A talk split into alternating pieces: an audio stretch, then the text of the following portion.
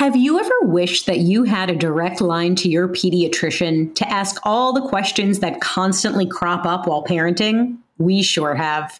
That's why we launched the Bites of Health podcast. Every morning, we'll answer a commonly asked pediatric question in five minutes or less. You can tune in while you're making your second cup of coffee or from the school drop off line. So be sure to tune in to Bites of Health, streaming now. Soundsington. Media. Hey, Brian. If you could explore any planet in our solar system, you know, other than Earth, which planet would you explore? I think I would want to go to Saturn and uh, explore that, you know, because of the rings. Brian, I have the same answer. I want to go to Saturn and look at the rings. Oh my gosh, why didn't you just choose a different answer for variety for the opening of the podcast? Because I want to be honest. So, in today's episode of Reach, a space podcast for kids, we'll be talking all about building machines that explore other worlds and what it takes to succeed with teams of people working to do some pretty amazing things. We'll speak with the chief engineer at NASA's Jet Propulsion Laboratory, who will share some incredible stories from missions over the past four decades. And we'll have a fun conversation with a dwarf planet who also happens to be the largest object in the asteroid belt between Mars and Jupiter. I'm Brian Holden. And I'm Meredith Stepien. And this is Reach, a space podcast for kids.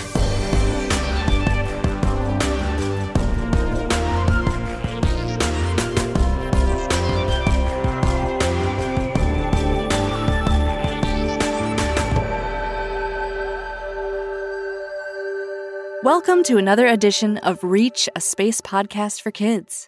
If you've been keeping pace with recent episodes of Reach, you'll know that we've been focusing on specific missions in space exploration, along with answering questions about space from you, our listeners. And today we have a special opportunity to speak with someone who's been a part of some incredible endeavors over the past four decades. You know, Brian, if you're planning to explore space, I bet it takes time to decide where you want to go in the first place. Where do you think our listeners would want to go? Well, good question because I recently connected with our Reach listener community and asked if you could explore one planet in the solar system, which planet would you explore and why? Cool, what'd they say? Let's have a listen. If I could explore one planet in the solar system, it would be Saturn so I could see the rings. I would explore Mars to see if it was livable. Very cool. Awesome answers. In this week's episode, we had the real honor of sitting down with Rob Manning, chief engineer at NASA's Jet Propulsion Laboratory. Rob's been designing, testing, and operating robotic spacecraft for 40 years, including Galileo to Jupiter, Cassini to Saturn, and Magellan to Venus, and many missions to Mars. And today we'll hear Rob talk about NASA's early successes in exploring Mars, how scientists and engineers communicate with rovers, and why it's important to work together as a team when solving problems. Well, Rob Manning, Chief Engineer at NASA's Jet Propulsion Laboratory, it's an honor to have you on the podcast. It's an honor for me. Thank you for asking me to come. Hey, it's our pleasure. Now, for our listeners, could you tell us a little bit about who you are and what you do so they know just how special this is? Oh, well, thank you. Uh, well, I've been very lucky. Just first of all, you know, sometimes it's better to be lucky than good. You know, as an expression you've heard. Um, I, I think I, I don't think I'm a great engineer, but I, I've been very lucky in my career. I, I managed to arrive at uh, JPL uh, while I was still a stu- undergraduate student at Caltech in Pasadena, California where I studied electrical engineering and math and physics. I gradually worked my way up through electronics and working on space missions. Now, I thought, you know, coming out of school, that I'm going to be actually working on hardware stuff that actually is going to go to another planet. That just boggled my mind. And then I was, I would actually found myself testing and carrying electronics that will, you know, millions of dollars worth of equipment in my hands. And, and that electronics is going to be put on a spaceship and that spaceship will be launched from the space shuttle and it's going to fly across the solar system and go to Jupiter and explore Jupiter. Now, what a mind boggling concept that something that I'm touching and I'm testing and making work and even designing was would actually go to another planet, which is so mind boggling to me. But I said, okay, I'm hooked. I love this stuff. So I so so I kept on going, and over years I became uh, electronics lead um, um, for both hardware and some software for computers on board spacecraft, uh, Magellan Cassini spacecraft uh, that went to Saturn, worked in Magellan to Venus, Galileo to, Voy- to Jupiter. Um, I missed Voyager. Voyager had just launched when I started, not long, a couple years earlier. But I was able to work on their on their test bed and the operations for Voyager, which was a lot of fun. But it was but it was still a new project, and even Viking on the on Mars was still operating. So I was able to help a little bit in the operations team for Viking too. In those days, electronics and everything about the spacecraft, we didn't have computers, we didn't have laptops, we didn't have the internet didn't exist. Everything was done with with erasers and pencils on paper or on, on blackboards. So the one, when we were building computers to build our, to fly in our spacecraft, these are computers that we really built by hand. So we, we've wondered like someday we'll use these computers to help us design computers, which actually happened. My career really took a, a sharp turn when I was asked to, uh, uh, to join in as chief engineer for a little tiny mission to Mars called Mars Pathfinder. Yeah. Uh, that was uh, that was a low cost fixed price project. We were trying to prove some 20 some years after Viking landed that that we could go back to Mars relatively inexpensively because NASA hadn't been sent anything to Mars after Viking because it would appear to be just way too expensive. And Viking and, went to Mars in 1975. Is that right? Yes. Uh, there's an orbiter two orbiters and two landers. Two uh, landers are attached to each of the orbiters that um, both landed on Mars, Viking 1 and 2, back in uh, 1976. NASA and scientists realized that Mars was probably not terribly hospitable on the surface even before Viking got there. So their experiments there proved that life didn't appear to have any life on the surface. It seemed a very sterile place. However, there, each, each of these landers had three instruments on them that detect life. And they agreed that if two out of three of these instruments on each of the spacecraft detected life, they would say there was life on Mars. It turned out only one instrument, the same one on both spacecraft, said that something strange going on. There appears to be life. But NASA said that was that's not enough information. As Carl Sagan said, um, he repeatedly says, you know, extraordinary claims demand extraordinary evidence. Mm-hmm. And the evidence was not sufficiently extraordinary to to declare that life was present on Mars. And years later, it's been, it's still been a mystery as to why that one instrument declared that there appeared to be life. We now have hypotheses of what it is. We think it's not life based, but it's still, doesn't that mean that there's no life on Mars? Just was no life where we were digging. And so the question about life on Mars was, well, Mars appears to be a red colored moon. It's like our moon, except colored red. Yeah. I said, wait a sec. What, what, are those river channels we see there? Yeah, maybe those could be lava flows nah, I don't know. Maybe water. I don't know. So NASA's kind of left it there for 20 years. We we were allowed to come back.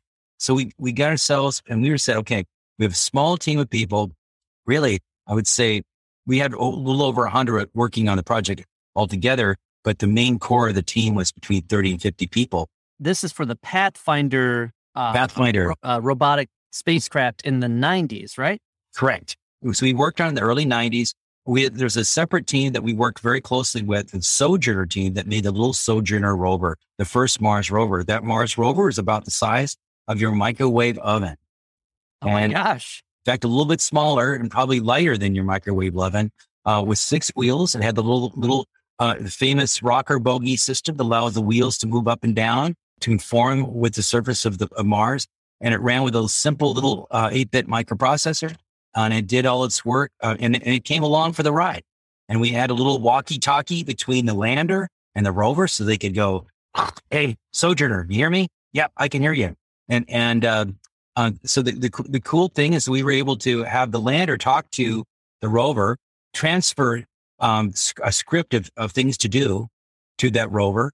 And via a communication link that the lander had with Earth with a small dish antenna that was on top of the lander.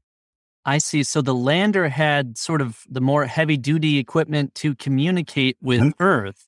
And then that communicated with the little rover, kind of like the little RC car. Yes. Uh, So because the RC car couldn't handle yeah. that that larger equipment.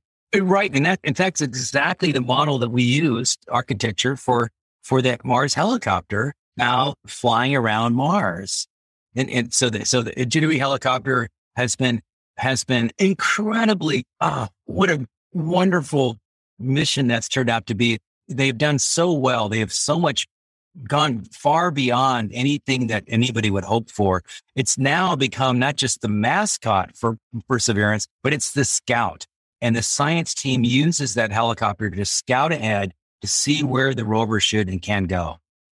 And it's got a great little camera, color camera that a context camera that allows the scientists to look carefully at a, at an area at a scale they can't see from outer space with, with our orbiting cameras um, at a detail that the scientists really appreciate.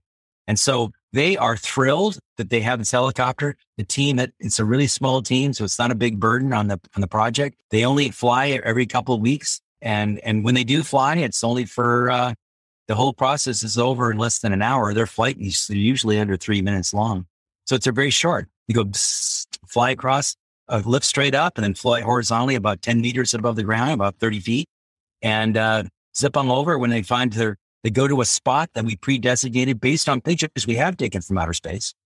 Wow.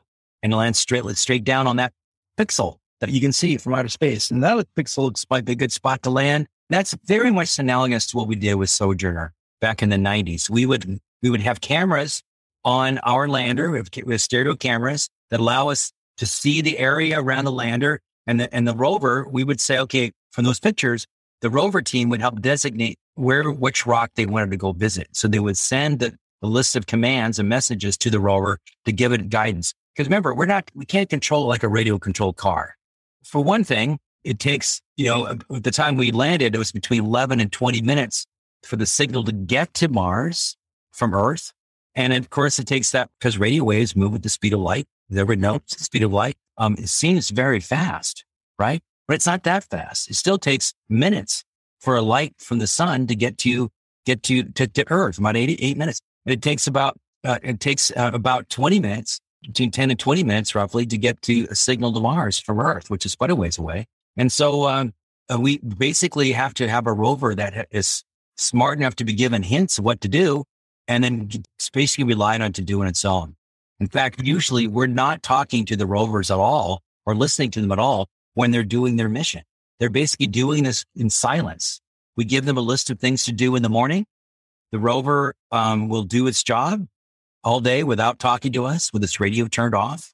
And only late in the afternoon will we actually hear something. And in the case of Pathfinder, we didn't have orbiters. We just had a little Pathfinder. So we had to communicate using the, radio, the rover, the lander's radio antenna back to Earth.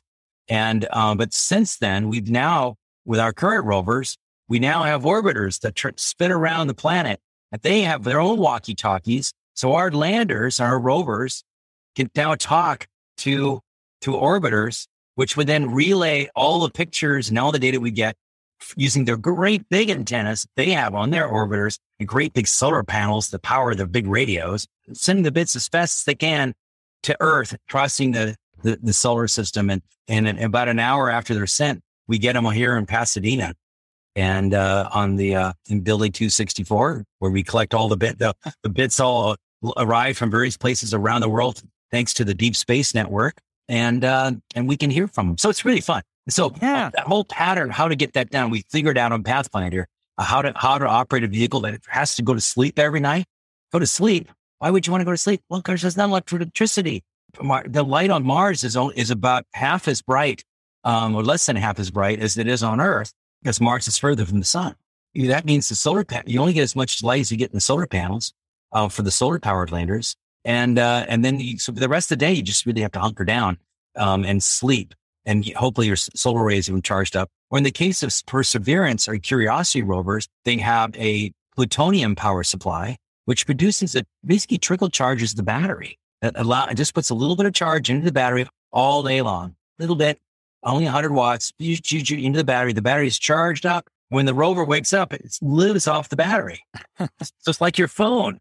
So like yeah. your phone, you got your phone, you do all your work with your phone, and you're all living off the battery. And then at night, you plug it back in, and you charge your phone up again for the I was I was gonna say I'm I feel like I'm relating to these rovers and these landers more and more. You're talking about like Yeah. they get they get their instructions at the beginning of the day, then they just get their personal time to go do their work. That's kind of like work from home, which Yeah, yeah, yeah. have been doing.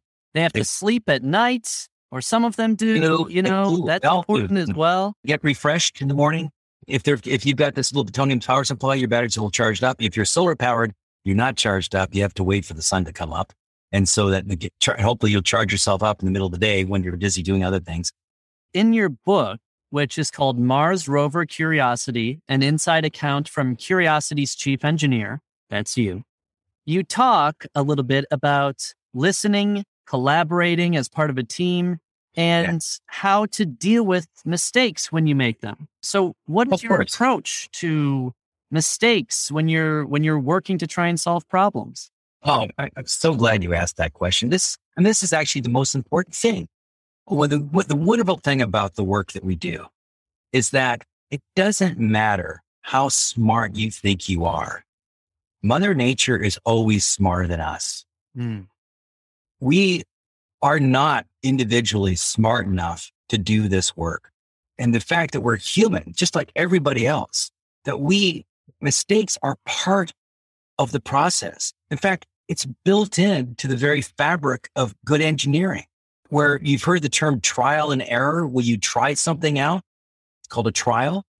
And if you, if that trial works out, um, you succeed. If the trial doesn't and you fail, well, then you figure out why you failed and you try again. And you do this over and over and over until you get something you think will work. In our case, I said we didn't test it and we didn't test the whole thing end to end, but we tested the daylights out of all the little pieces. We dropped parachutes over and over again. We, we ran pieces of heat shield through high speed wind tunnel and arc jet facilities to get the glow of the heat to make sure the material wouldn't burn up. We would, we would test the mechanism to suspend the lander down or the mechanism surround the air, the airbags. We would inflate full size airbags and full size landers inside the world's largest vacuum chamber and drop them at nearly 100 miles an hour on a 60 foot tall rock platform studded with boulders and rocks that we both brought in from Arizona um, to uh, Wow. simulate impacts. And we did it over and over and over again until it started working. And it- by the way, because the first times it didn't work, we would get huge tears in the airbags. We had to go, oh my gosh, what do we do? How, why did it tear? What do we need to do to fix it? Quickly, let's redesign the airbags and try it again. In some cases, we would build one circuit set of airbags with actually four different designs on it so we could rotate it and position and test different parts of it. It was a case of, you know, us trying to get good. And the key to this is humility. Um, one of the things I, I, I, one of the things that saddens me a little bit about today's society is that there's a lot of things, especially with social media, where people are liked or disliked. Like there's a black and white judging of individuals, especially if they make a mistake.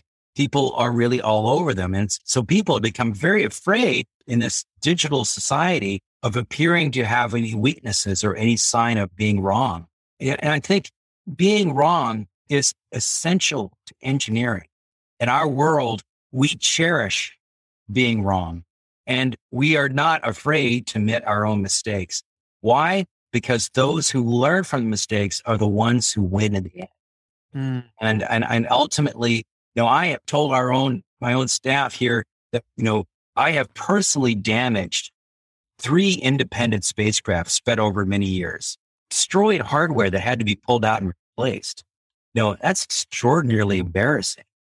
But in the process, it wasn't because I was malicious. It's because it's easy to miss something and realize that you're using something improperly or in the right, wrong conditions and just miss that detail and just realize that, oh my gosh, I operated outside of its design envelope. I can't fly it anymore because I probably stressed it. I need to fix it. And, and, and some of these are very, very complex and subtle. Now, that's why it's so important in you working in a team to have uh, other people around you who are willing to cr- criticize each other. Mhm. I didn't know, say like in a way like, oh, you're an idiot. No, not that way. For this to work, aren't, you- aren't you worried about this happening first? If that happens, won't this happen? And this bad thing will happen. It's like, yeah, you might be right there. Mhm. Yeah. Uh, no, we could, we could do this. Okay. We tried this. What, if- well, what if that happens over here? It took us years to convince ourselves that the sky idea of a sky crane lowering a rover on ropes was not a crazy idea. The team dynamic is so important. Being a team that is comfortable in their own skin, they're not afraid of being criticized, but also not afraid of learning from the streets and not afraid of each other.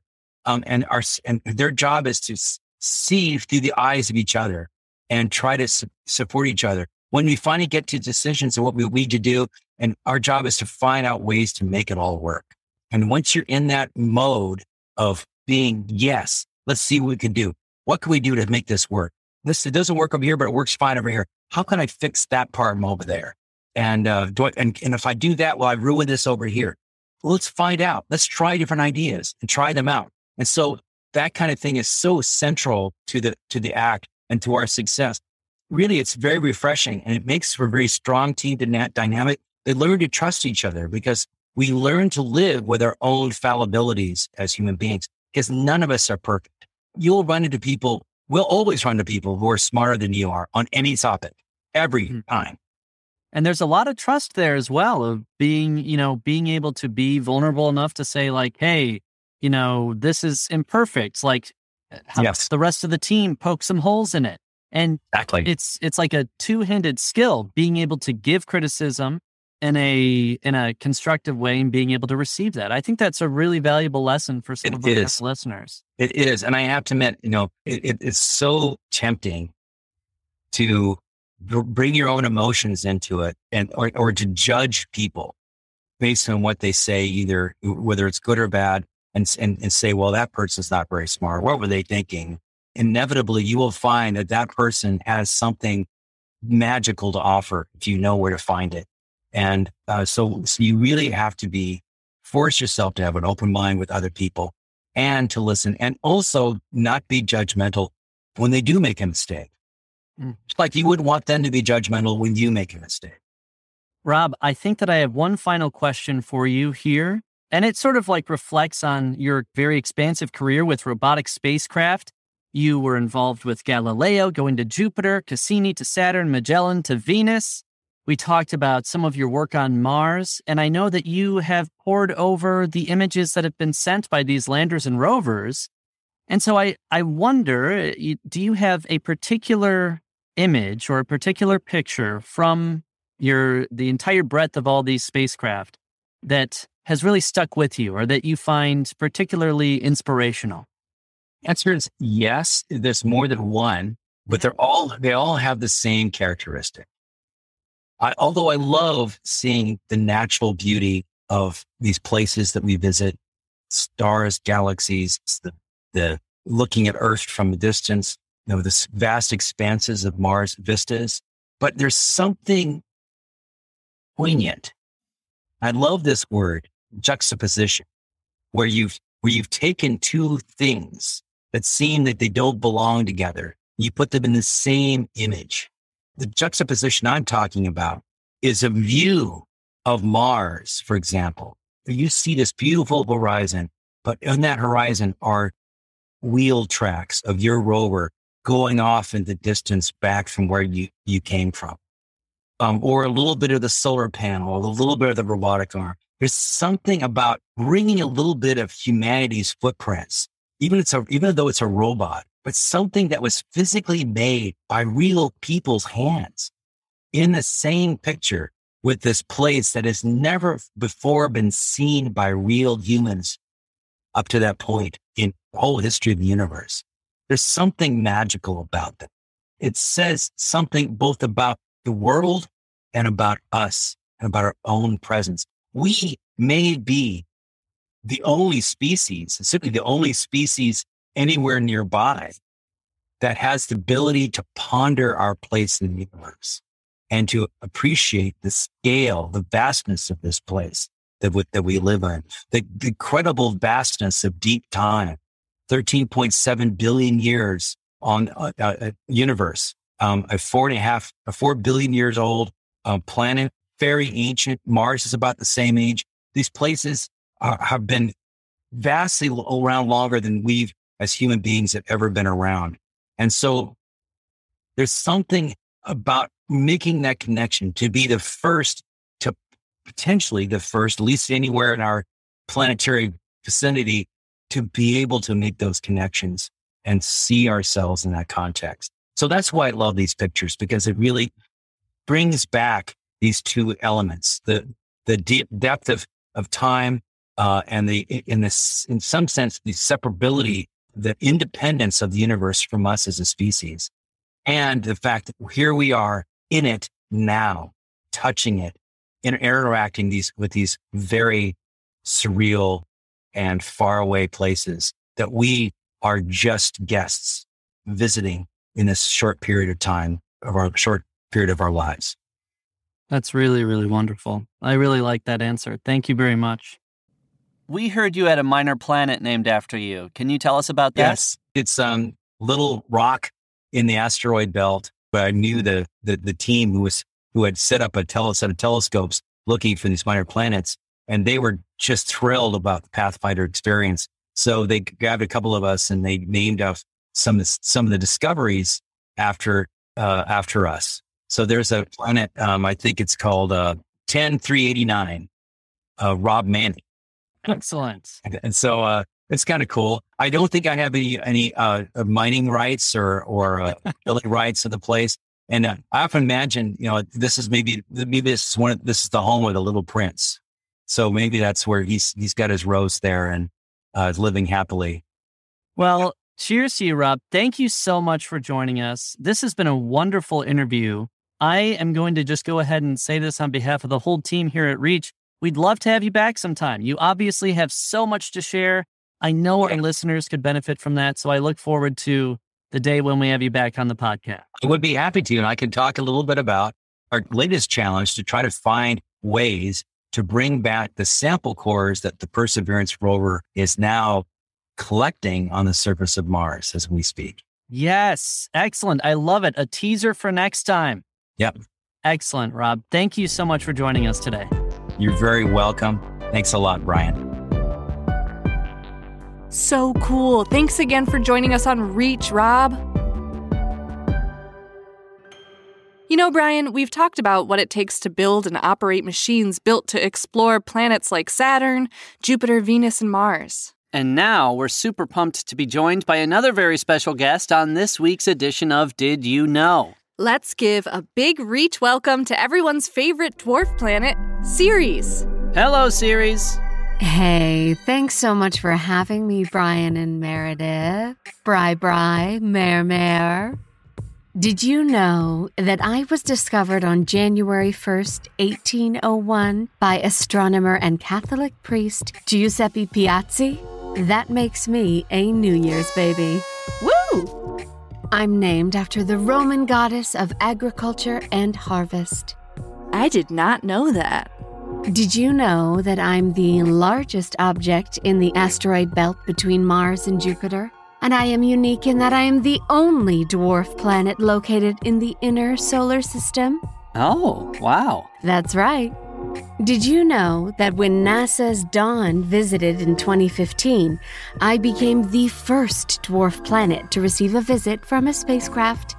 No big deal, but Ceres is a big deal. Wow, that's amazing. There's so much to learn about you, Ceres.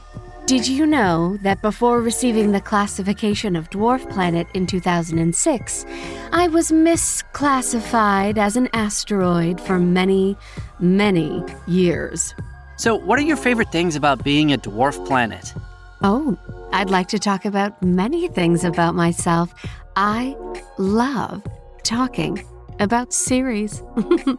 Dawn found my surface to be a mixture of water ice and hydrated minerals such as carbonates and clay. I love carbs. So many, many, many things have been named after me a documentary, an anime show, a station named after me on the hit show The Expanse. That one's for adults. Cereal, you know, the harvest grain. Get it? Because I'm named after the Roman goddess of the harvest. Ah, I even have cerium, a rare earth element named after moi. That's right. Bri Bri, Mare Mare. You know, over the years, I have been called many things from an asteroid to the missing planet, and I was sitting here like, I am here. I've been here the entire time. then maybe I was going to be a planet, but now I am a dwarf planet. And let me just say just because you're small doesn't mean you aren't capable of great things. And don't you forget it. Well, Ceres, thanks so much for joining us this week on Did You Know? Thank you so much for having me. And Bri Bri, Mare Mare. I just want to say, I love this Did You Know series. Love series. Did you get it? I slay me.